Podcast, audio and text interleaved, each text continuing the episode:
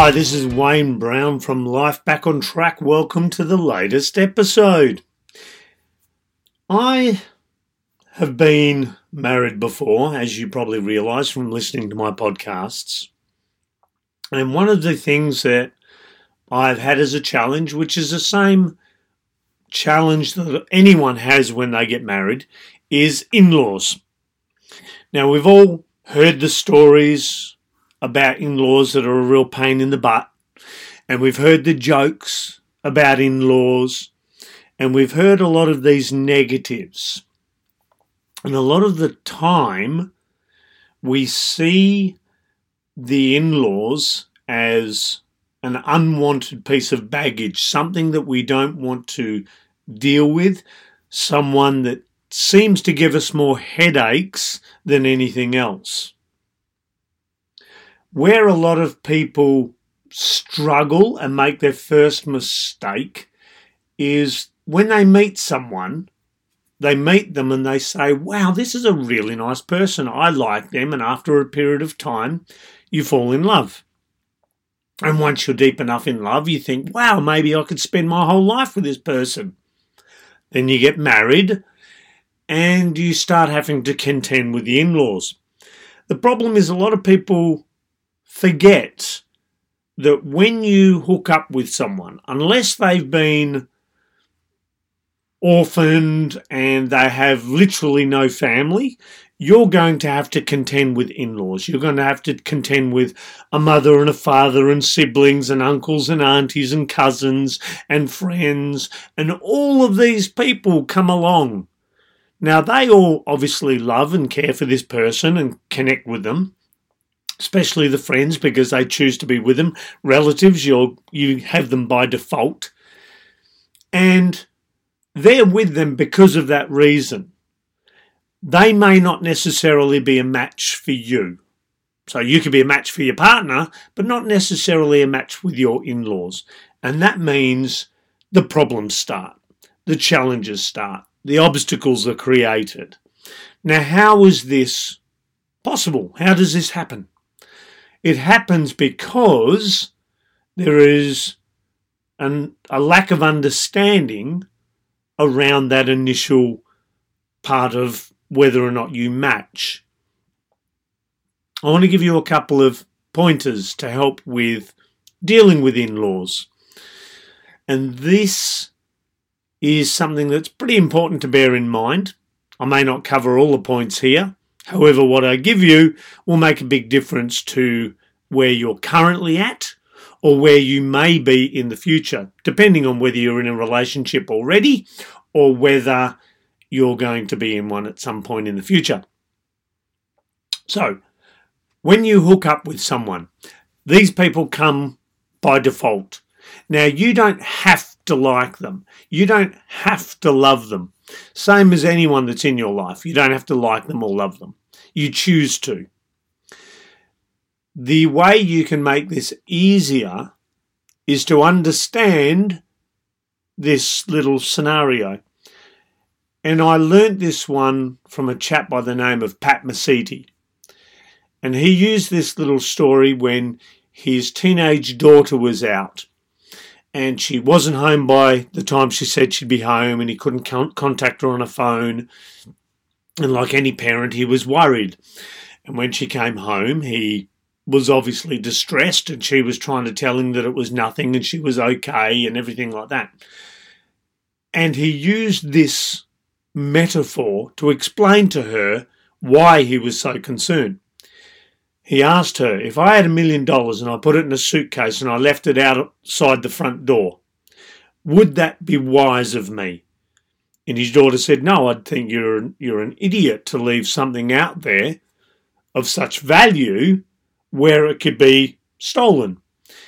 And he said to his daughter, Well, you're worth a lot more to me than that million dollars and she started to connect to I'm out there and I'm of great value to my father. Therefore, he needs to know that I'm safe, that I am going to make it home safely, and that his investment in me is worth it. So when you get a partner, regardless of their age, they have people that have invested a lot of time in them. So mothers, fathers, siblings, extended family, friends, all these people have spent time with this person and it could be they could be building them up or tearing them down doesn't matter they have this history. And you're coming into that as an outsider.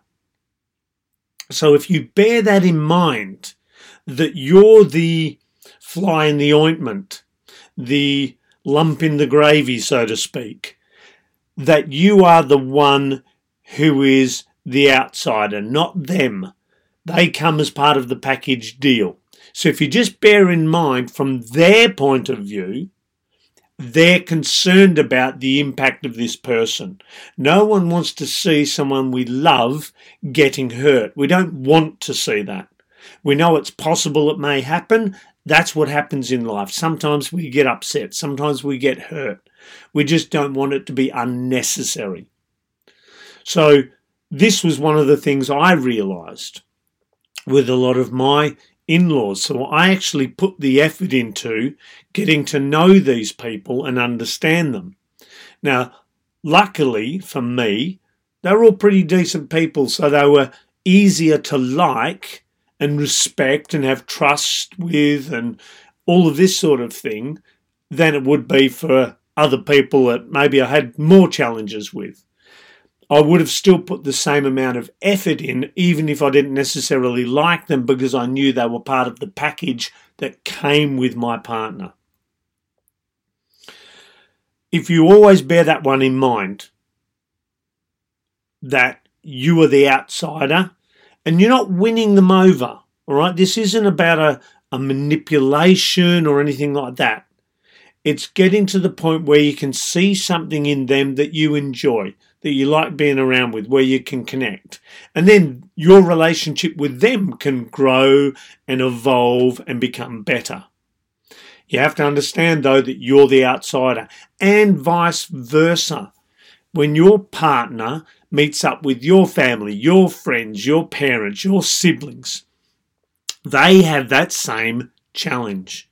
So bear in mind that they're going to be coming in and being uncomfortable trying to find that common ground with your family. So you have to understand that that's their journey as well as yours into their world. So if you just start with this one little thing in mind, it'll make your relationship a lot easier. I'll give you an example for myself that I used understanding this very same principle that I'm talking about. When I married my wife, okay, we couldn't do the traditional father of the bride handing her over to me because her father had passed. I lost my mother years ago as well. So we'd both lost a parent. So we understood each other in that regard. So I knew that her mother would be concerned about her daughter because obviously she's put all that effort into raising her. She wants to know that her daughter's safe and going to be looked after, and all of these sorts of things that every parent worries about. So, what I did is I wrote a letter to her mother explaining that I understood that she was worried about whether she'd made a good choice. And I assured her that I would do my absolute best to look after her to support her, and to be the sort of husband that she can be proud of. And when her culture gets married, they do an exchanging of gifts. So people come up and they give you a little gift, a memento for the day to make it special. And when her mother came up, she gave my wife a gift and then she gave me one. And I thanked her and then I reached into my jacket pocket and I pulled out this envelope and handed it to her. My wife's like, What's that? And I said, Nothing, you'll find out later. And her mum took this away and she read it. And it took her a little while to process it and to understand it and to see the evidence of that being true. The wonderful thing was, I pre framed her about what I was going to do and then I followed through. So she saw that I was congruent between what I would say and what I would do. That means she has then trust in me. Trust that I'm going to do what I said I was going to do. She has respect because I'm looking after her daughter. So we have a really cool relationship because of this. I understood that her family came as a package deal. So I had to get her brother and her sisters and all the extended family and nieces and all of that. They all came as part of the deal and the friends. So all I did was took the time to understand they had this history. So I listened to what they've been through, what they've done together, what they've talked about, what they've experienced. So I could see their world together, their history together. I could understand who she got on with, who she might be having challenges with and why, and then I could support her properly. So I used her world to support my relationship with her. So know that your in laws don't have to be a bad thing. It can be if you want to be ignorant and butt heads with them and have challenges. They are going to happen anyway. You're going to have times when you don't agree with them, and that's okay. You don't have to agree with them. Finding common ground of respect and trust and all of these things will help you create a better relationship.